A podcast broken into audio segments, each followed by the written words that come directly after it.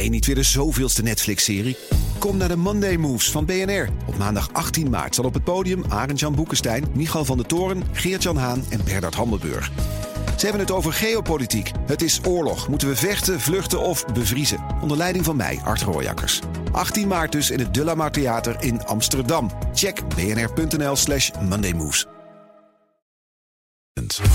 Tech Update.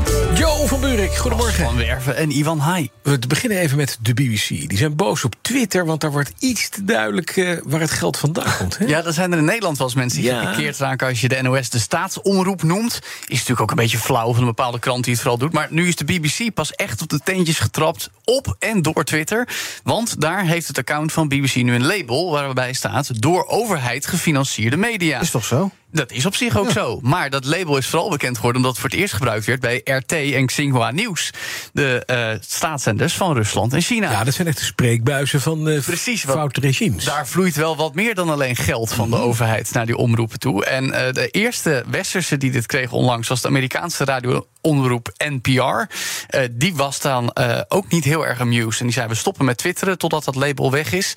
Nu heeft de BBC dit dus. In een reactie zegt de Beep ook: we zijn onafhankelijk. Dat altijd al geweest. We worden alleen bekostigd door het Britse volk vanwege een wettelijk verplichte omroepbijdrage. Er is trouwens ook zowaar e-mailcontact met Elon Musk als Twitterbaas.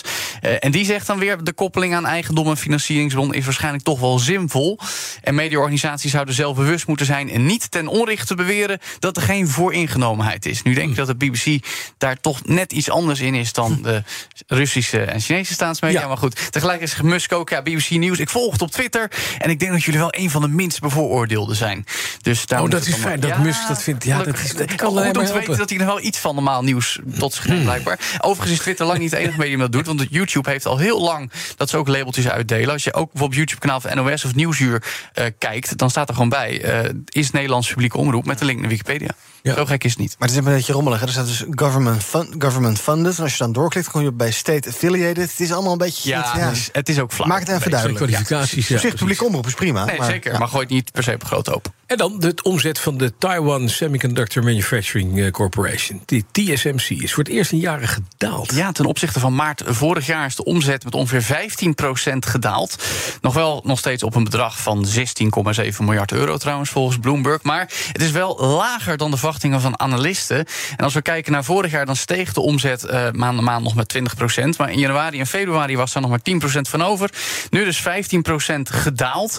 Allemaal het gevolg van de trend Bas, dalende vraag naar elektronica. Dat chipstekort waar we jaren over gesproken hebben, ook hier in de studio, is nu nog echt al een tijdje voorbij. Weet ook bij de chipdivisie van Samsung dat al enige tijd is, eh, sprake is van een overschot. Pakhuizen vol, productie teruggeschroefd. En bij TSMC nu dus voor het eerst in vier jaar dat eh, minder omzet binnenkomt. Ja, dat is nogal wat. Ja. Eh, over omzetten gesproken. eh, Nintendo, daar eh, gaat het goed mee, geloof ik, hè?